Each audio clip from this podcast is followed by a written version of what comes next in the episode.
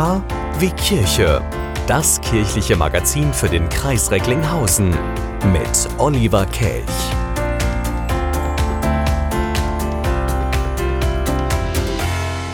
Siebter November, Montagabend. KW Kirche haben Sie eingeschaltet. Schön, dass Sie da sind. Ich will nie wieder schlafen, will für immer mit dir wach sein. Ich will nichts von dir verpassen, dein Küssen, dein Lachen, keiner ist wie du. Wollte nur mit ein paar Freunden um die Häuser ziehen. Hab nichts gesucht, wollte nur irgendwas aus dem Kopf kriegen. Auf einmal trifft dein Blick mein Eisblockherz. Erst als du mich berührst, wird mir klar, was gefehlt hat bis hierher. Ich will nie wieder schlafen,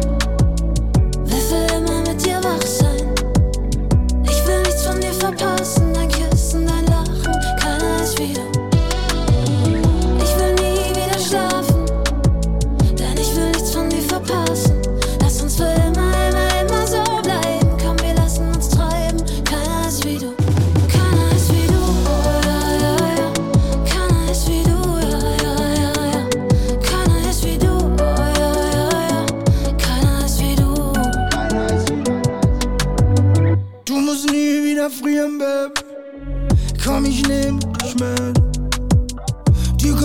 kann nichts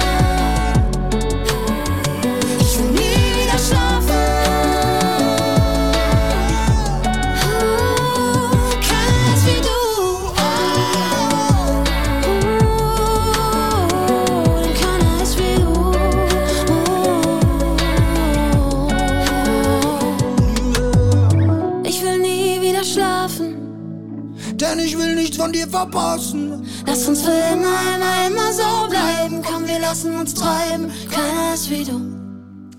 Die katholische Stadtkirche mit ihren drei Pfarreien in Recklinghausen, die geht neue Wege. Künftig geben Zili Lenders van Eickels und Georg Möllers als sogenanntes Sprecherteam der katholischen Kirchen vor Ort einfach mal die Stimme ab. Georg Möllers, er ist ehrenamtlich in der Kirche engagiert, Zili Lenders van Eickels hauptamtlich als Pastoralreferentin vor Ort. Und mit ihr spreche ich nun über dieses gemischte Doppel. Grüße Sie, Frau Zili Lenders van Eickels. Ja, hallo, guten Tag. Für wen sind Sie denn jetzt ein Sprecherteam? Also die, ähm, das ist jetzt nicht super, super neu, sondern äh, durch die Neuordnung des Bistums hat es äh, Veränderungen gegeben. Das äh, Stadtdekanat Recklinghausen existiert so nicht mehr, aber die äh, Stadt Recklinghausen hat kirchlicherseits eigentlich die Strukturen beibehalten. Wir haben weiterhin ein Treffen aller Hauptamtlichen, die in Kirche arbeiten, in der sogenannten Pastoralkonferenz, von der ich jetzt Vorsitzende bin. Bisher war das immer der Dächernd. Ähm, und Georg Möllers ist äh, Vorsitzender vom Stadtkomitee. Das ist seit 1969 eigentlich äh, das Gremium, was auf Stadtebene die ganzen Ehrenamtlichen unter einen Hut bringt. Also das heißt, ursprünglich hatten wir mal 20 Gemeinden und alle Pfarrei, Pfarreien hatten, also alle 20 Pfarreien hatten einen, ein entsprechendes, einen entsprechenden Pfarreirat. Und aus diesem Gremium wurden Leute auf die Stadtebene entsandt, um gemeinsame Dinge zu planen, zu koordinieren, Ideen für die Stadtpastoral zu entwickeln. Mhm.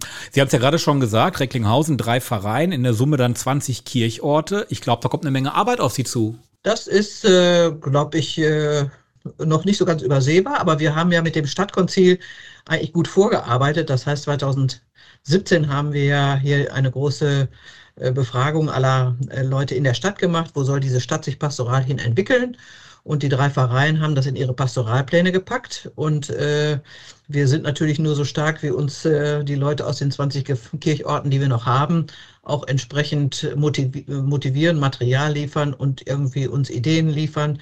Wir übernehmen eigentlich eher eine Koordinatorenaufgabe, als dass wir jetzt ähm, die ja, Top-Down-Struktur irgendwie pflegen, sondern äh, uns ist daran gelegen, ähm, eine gute Vernetzungsarbeit zu machen ähm, und die Tradition, die es seit dem Zweiten Vatikanischen Konzil in dieser Stadt schon gibt, äh, fortzusetzen. Ähm, wir sind jetzt ein bisschen mit dieser Neuregelung dazu genötigt worden, weil wir eben auf Stadtebene jetzt einfach nicht mehr ein eigenes Dekanat sind. Ursprünglich waren 20 Gemeinden das Dekanat Recklinghausen. Durch die Neuordnung gehören wir jetzt mit den Städten Waltrop, Erkenschwick, Datteln, Herten in ein Dekanat. Mhm. Aber unsere Pastoralkonferenz und unser Bereich ist immer noch so groß, dass wir sagen, die Stadt hat ihre eigenen Gesetze äh, und äh, hat auch ihre eigenen Strukturen und ihre Vernetzungstraditionen und die wollen wir weiter pflegen. Hm. Jetzt finde ich dieses Modell Ehrenamt und Hauptamt zusammenzupacken, jetzt ist gar nicht verkehrt. Also ich glaube, auch Recklinghausen hat ja sicherlich wie viele andere Städte auch das Problem der hohen Anzahl an Kirchenaustritten. Haben Sie da die Möglichkeit oder sehen Sie da eine Möglichkeit, durch dieses Modell Ehrenamt und Hauptamt als Sprecherteam vielleicht verlorenes Vertrauen zurückzugewinnen? Äh, so optimistisch gucke ich jetzt mal nicht auf so eine Strukturgeschichte äh, mit ihrer Auswirkung, aber ich glaube natürlich, dass es schon ein Zeichen ist, dass äh, eine Rolle, die bisher ein Priester und ein ähm, Laienvertreter ähm, ausgefüllt haben, auch signalisieren, dass Kirche sich bewegt und jetzt also mit zwei Laien eigentlich der Stadt äh, eine Stimme gibt, kirchlicherseits, dass das ein Novum ist. Das wird vielleicht den einen oder anderen doch auch freuen, dass äh, Bewegung äh, in Kirche denkbar und machbar ist und dass es dafür einstimmige Voten gab, ist, äh, finde ich, für uns auch eine gute Rückendeckung. Also das heißt, wir haben dann ähm, sind da befürwortet worden, wirklich einstimmig. Äh, und das tut natürlich gut zu wissen, die Kollegen, Priester und Laien und ähm, Ehrenamtliche finden also diese Idee gut und unterstützen die. Mhm. Der Pressemitteilung, die wir ja bekommen haben, ähm, da steht auch, Sie wollen Bindeglied sein zwischen Kirche und Lokalpolitik. Das ist wahrscheinlich auch nicht immer einfach, oder? Ich glaube, das muss jetzt auch ein bisschen sich setzen, weil natürlich äh, von dieser ganz, ganz langen Tradition her für die, äh, ja, die Networker, mit denen wir zusammenarbeiten, äh, in erster Linie auch Priesteransprechpartner waren. Und äh, das also ein ein, eine Stadtverwaltung jetzt ähm, sich an zwei Laien wenden muss und ähm, womöglich Absprachen mit, zwischen Kirche und Stadt, äh, zwischen katholischer Kirche und Stadt jetzt mit uns äh, treffen muss, das ist irgendwie Übungsbedarf, glaube ich. Also das wird sich einspielen müssen und da werden sicherlich auch hin und wieder kleine Hürden zu nehmen sein, weil man irgendwie was Neues beginnt und das ist nie ganz äh, ohne Komplikationen möglich aber das werden sie hinkriegen. Zili Lenders van Eikel, sie ist eine der zwei Sprecher aus dem Haupt- und Ehrenamtssprecherteam für Recklinghausen, für die Stadtkirche in Recklinghausen. Mit ihr haben wir heute hier gesprochen. Ich danke Ihnen und wünsche toi toi toi bei Ihrer Arbeit. Danke. Dankeschön.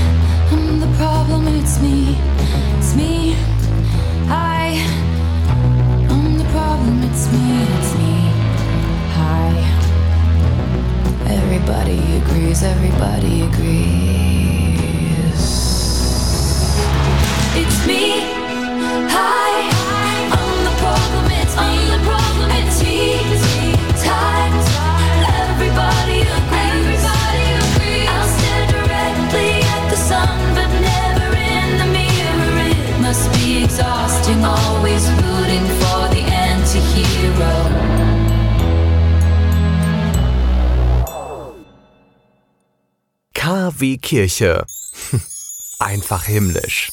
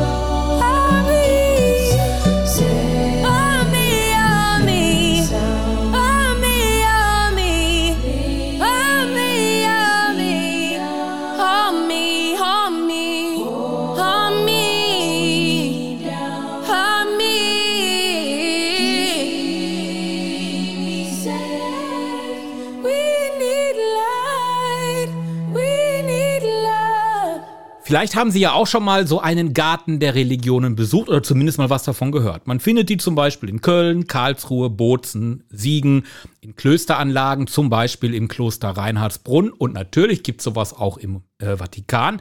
Und seit drei Jahren gibt es das auch in Recklinghausen im Bistum Münster, einen Garten der Religion. Darüber möchte ich jetzt sprechen mit Dr. Hildegard Erlemann und Johannes Vögen. Er ist der erste Vorsitzende vom Förderverein des Garten der Religion in Recklinghausen. Grüße Sie zusammen. Guten Tag. Guten Tag. Jetzt ist ja Recklinghausen, ich komme ja selber daher, durchaus bekannt für die Ruhrfestspiele oder Recklinghausen leuchtet. Aber wie entstand die Idee in Recklinghausen, den Garten der Religion zu entwickeln? Die Idee des Gartens entstand mindestens vor acht bis zehn Jahren. Und zwar hatte Pfarrer Lübbering, das ist äh, der Vorsitzende gewesen bis vor einigen Monaten, ich habe seine Verantwortung übernommen. Pfarrer Lübbering hat hier viele Jahre in der Gastkirche gearbeitet. Und als er dann emeritiert war, ist er in Köln gewesen, dort im Garten der Religion im Jesuitenkloster, hat sich das zeigen lassen und war von Anfang an begeistert und hat gesagt, das wäre doch wahrscheinlich auch etwas für uns. Zumal er den Klostergarten St. Franziskus in Stuckenbusch kennt. Und weil es halt ein ehemaliges Franziskanerkloster war, war das für ihn total passend. Und er hat gesagt, ich versuche das mal zu initiieren. Dann haben wir dort Pfingsten Jahre vorher gesessen im Garten.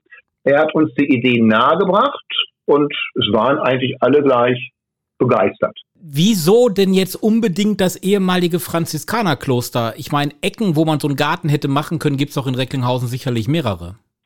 Wir haben uns auf die Fahnen geschrieben, es ist ein Ort des Dialogs und der Begegnung.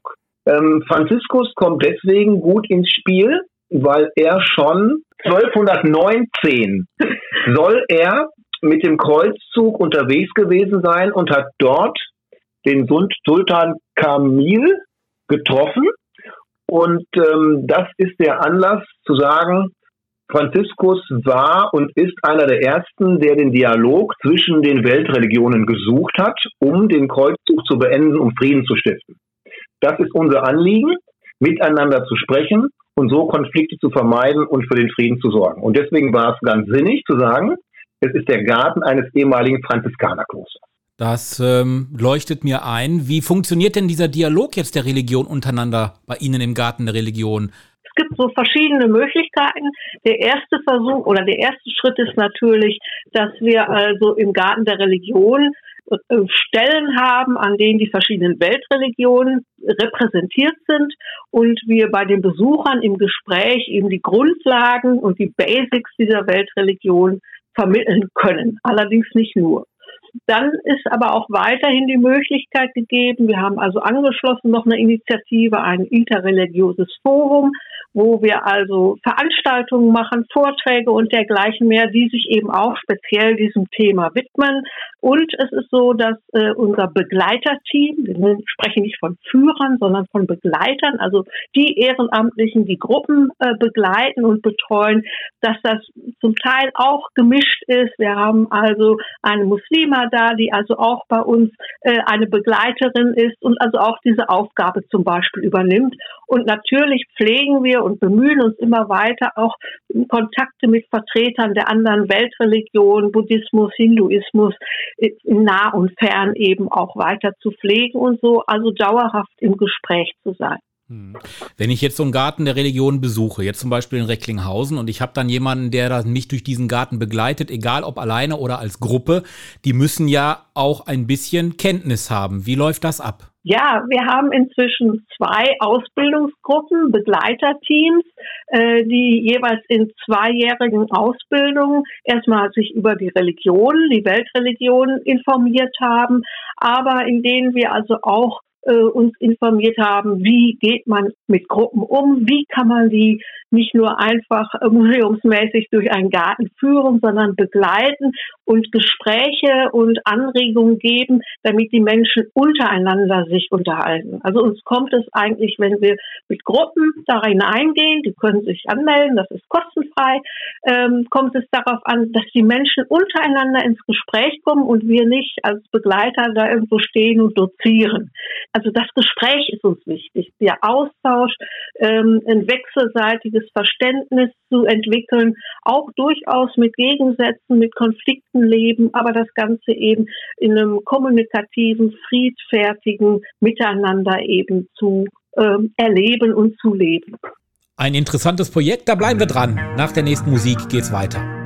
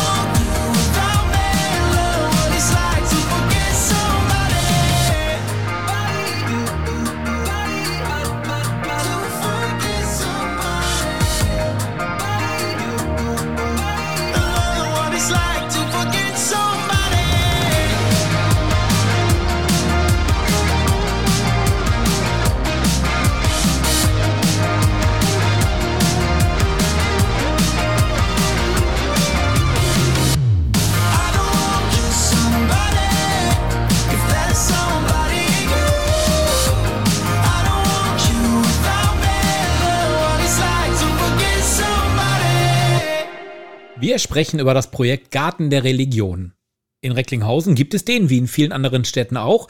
Und ich spreche mit Dr. Hildegard Erlemann und Johannes Vögen. Frau Dr. Erlemann, wer besucht diesen Garten der Religion? Sind das in erster Linie Menschen, die sowieso kirchennah sind oder religionsnah sind? Oder sieht man da auch des Öfteren mal Personen, die mit Kirche eigentlich nichts mehr am Hut haben? Also unser Ziel ist es natürlich, dass alle, die auch irgendwie eine Lust haben, zu uns zu kommen.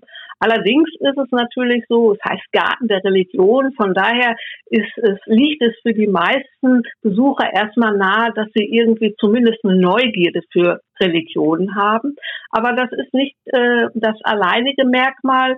Äh, wir haben nämlich in diesem Garten der Religion repräsentieren wir nämlich nicht nur fünf große Weltreligionen, sondern wir haben auch einen Platz, der überhaupt nicht mit einem Religionsbezeichnung benannt ist, den wir natürlich all denen auch quasi widmen, die einer anderen Religion oder einer anderen Glaubensrichtung anhängen, aber auch all die, die man so als Agnostiker und auch als Atheisten bezeichnet. Das ist uns ganz wichtig, wirklich alle Menschen ähm, in unserer Gesellschaft, äh, altersmäßig, religionsmäßig, geschlechtsmäßig, aber auch was Weltanschauung angeht, die anzusprechen, mit allen ins Gespräch zu kommen und nicht nur exklusiv den frommen Gläubigen, sage ich mal so ein bisschen mhm. polemisch jetzt. Mhm. Schulklassen sind ja auch angesprochen, die können sich auch bei Ihnen melden. Das ist jetzt ja wieder so ein Thema Schule, Schülerin, Schüler. Da ist der Garten der Religion wahrscheinlich gerade nicht so, wie die jetzt sagen würden, cringe. Wie überzeugen Sie Schulklassen, dass die bei Ihnen auflaufen? Erstmal ist es so, dass wir mit den Schulklassen von einem guten Jahr angefangen sind. Also im zweiten Schuljahr haben wir eine Halbtagskraft, eine Lehrerin, auch für äh, Religion, die Konzepte ausgearbeitet hat und auch Kontakt mit Schulen, Lehrern, Lehrerausbildungsstellen geknüpft hat. Über diese Schiene sind es die Lehrer, die natürlich äh, aufgrund ihres Lehrplans, aufgrund der Richtlinien nachfragen, ob sie bei uns in den Garten kommen können. Ähm, Schüler kommen so wahrscheinlich eher nicht ganz freiwillig. Es ist zwar ein außerschulischer Lernort, wenn aber die Schüler da sind, läuft es ja mal ein bisschen freier ab als in der Schulklasse, mhm. sodass das Interesse dann vor Ort doch groß ist. Wir konnten bisher noch nicht sehr viele Schulklassen äh, begrüßen, weil ja auch Corona war, durften alle nicht raus, durften nicht unter die Leute. Das ist jetzt ein bisschen besser geworden im Sommer. Wir hoffen darauf, dass sich das auch dann von selbst verbreitet über die Schulen, über die Lehrer. Und das Schöne ist an den Schulklassen, dass das ja genau die Gruppen sind, in denen die Weltreligionen vorkommen. Wenn zu uns freiwillige Gruppen kommen von Erwachsenen, dann sind die meistens christlich geprägt. Mhm. Aber in den Schulklassen in Recklinghausen, das muss ich Ihnen sagen, haben wir genau die Gruppen, die wir ansprechen wollen, nämlich die, die sagen, ich habe mit Religion nichts zu tun. Ja. Die kommen, stellen auch ihre Fragen vernünftigerweise und bekommen dann hoffentlich auch gute Antworten. Es kommen die muslimischen Schüler und es kommen die anderen Religionen. Und das Schöne ist, dass sich dann wirklich Dialoge und Gespräche ergeben. Und das ist genau das, was wir wollen, dass sich voneinander etwas erfahren und nicht sich gegeneinander, was weiß ich, zanken. Mhm. Jetzt gibt es ja immer wieder auch Nachrichten, dass Friedhöfe geschändet werden. Jetzt ist der Garten der Religion kein Friedhof, aber ein religiöser Ort. Und Aus äh, Ausländerfeindlichkeit, die ist ja auch überall zu spüren. Haben Sie Angst vor Vandalismus? Nein, wir haben keine Angst und wir haben auch keinen Grund dazu. Zunächst mal liegt der Garten hinter dem Kloster, sodass von der Straße eigentlich gar nichts zu sehen ist. Es stehen einige Hinweisschilder da, dass es den Garten dort gibt. Man muss da reinfahren. Man muss aber durch ein offenes Tor fahren, wo es in den Klosterhof geht und auch zu einer Kindertagesstätte. Also bei Tage kommt sowieso keiner da rein, äh, der auch nicht gesehen würde. Also soziale Kontrolle wäre da. Abends könnte man sich denken, dass da was passieren könnte, ähm, wird das Tor von den Bewohnern, die dort im Kloster wohnen, in Wohnungen auch sowieso zugeschoben. Wir haben bisher nichts erlebt, was in irgendeiner Weise in dem Garten als Schaden passiert wäre.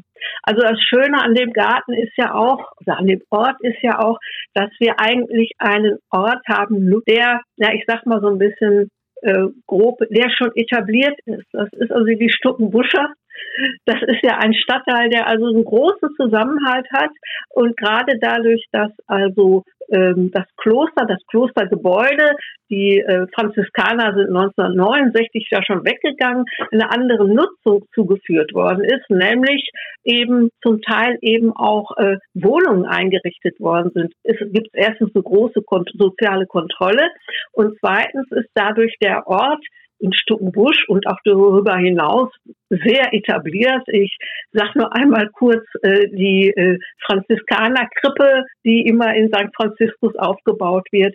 Das ist ein großer Vorteil für die Sicherheit des Ortes und es ist für uns ein großer Vorteil, weil dadurch also äh, ganz viele Menschen schon vorher auch im Garten engagiert waren, ehrenamtlich. Diejenigen, die das Gelände pflegen das, äh, und das jede Woche machen, die sogenannten Krippenbauer, die eben auch die Krippe aufbauen, aber ansonsten das ganze Jahr durch diesen Garten immer schon gehegt und gepflegt haben und es auch weiterhin machen. Da kann man gar nicht genug für danken und auch äh, andere, die anderen Ehrenamtlichen, die sich also engagieren, ich würde mal sagen, insgesamt sind das, ist das ein Kern von etwa 50 Personen, der also ehrenamtlich diesen Garten trägt. Und das ist wirklich ganz wunderbar. Und äh, Sie hören schon, also wir sind da immer ganz begeistert mhm. von, auch so einen Fund zu haben. Mhm. Die, Ehrenamt die, Ehrenamtlichkeit ist sowieso das ganz große und der große Gewinn in diesem Garten. Frau Ellermann hat gerade schon die Krippenbauer erwähnt, die das wirklich toll machen, den Garten pflegen, dass er gut genutzt werden kann. Dann sind es die ehrenamtlichen Begleiter. Das sind ungefähr 20, die wir haben. Dann äh, ist es der Förderverein, der sich seit, ich mal schätzen, jetzt acht oder zehn Jahre dafür einsetzt und ganz oft getroffen hat und alles Mögliche in Bewegung gesetzt hat. Da sind wir auch zehn, zwölf Personen. Es gibt den Förderverein, der das Ganze unterstützt. Also viele zig Ehrenamtliche, die das machen. Die einzige Kraft, die zu 50 Prozent bezahlt wird, ist Frau Brocker aus Landesmitteln, weil das ein äh, Ort des Lernens ist, ein außerschulischer Lernort. Sonst sind wir alle nur Ehrenamtler dann sage ich jetzt mal 250 Prozent Ehrenamt und äh, der Rest, der passt. Der Garten der Religion in Recklinghausen, ein Ort, der fünf Religionen Open Air vereint, inklusive Meditationsmöglichkeiten, Gebetsplätzen, Impulsen und mehr. Wer jetzt da mal Interesse hat, hinzufahren, gar kein Problem in Recklinghausen, das ehemalige Franziskanerkloster.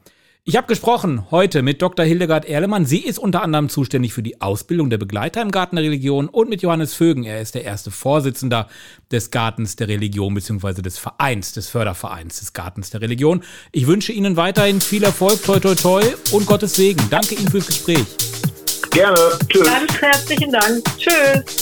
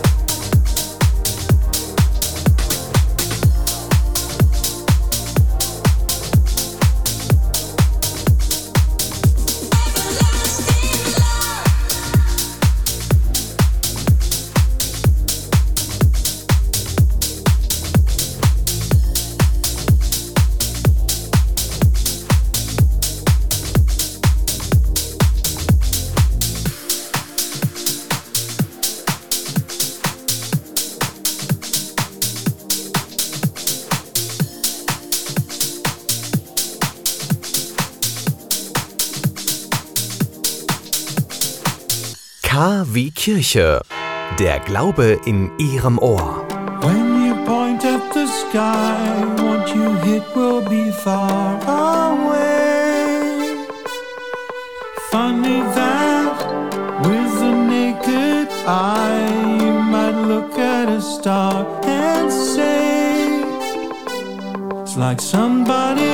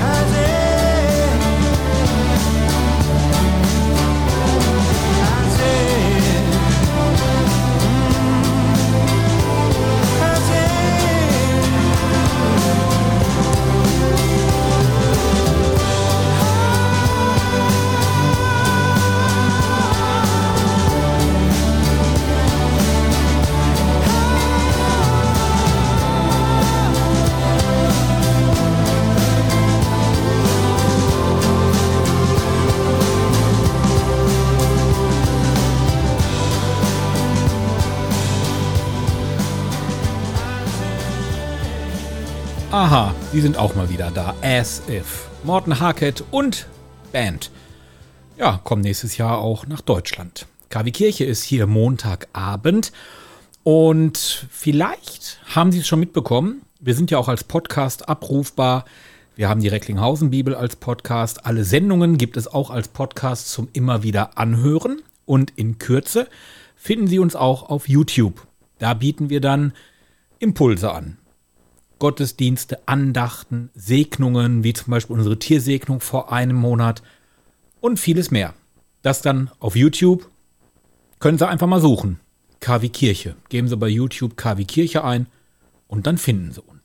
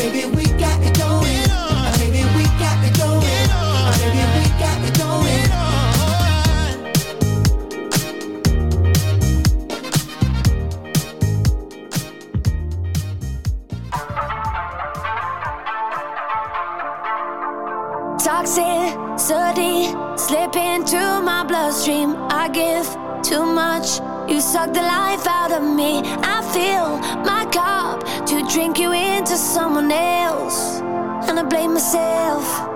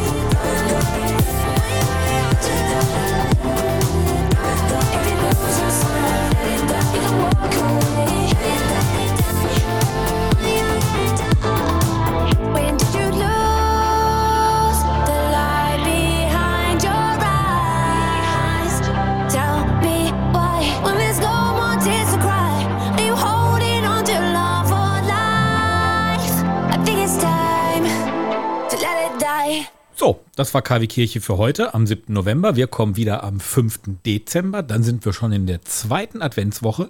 Und dann ist es gar nicht mehr weit bis zu Heiligabend. Und natürlich kommt dann wieder ein Radiogottesdienst von uns. Infos kommen jetzt. Vorher sage ich aber Tschüss. Bis dann. Heiligabend ohne Gottesdienst? Das muss nicht sein. Wir bringen Ihnen den Gottesdienst in Ihr Radio. Am 24. Dezember sendet KW Kirche vom Bürgerfunk Recklinghausen e.V. in Kooperation mit Radio Fest einen besonderen Radiogottesdienst. Impulse, Andachten, Gebete, natürlich die Weihnachtsgeschichte und Musik von Klassik bis hin zu modern. Wir versüßen Ihnen den heiligen Abend. Der Radiogottesdienst startet um 20 Uhr. Wir freuen uns schon jetzt auf Sie. Der KW Kirche Radiogottesdienst. Heiligabend um 20 Uhr.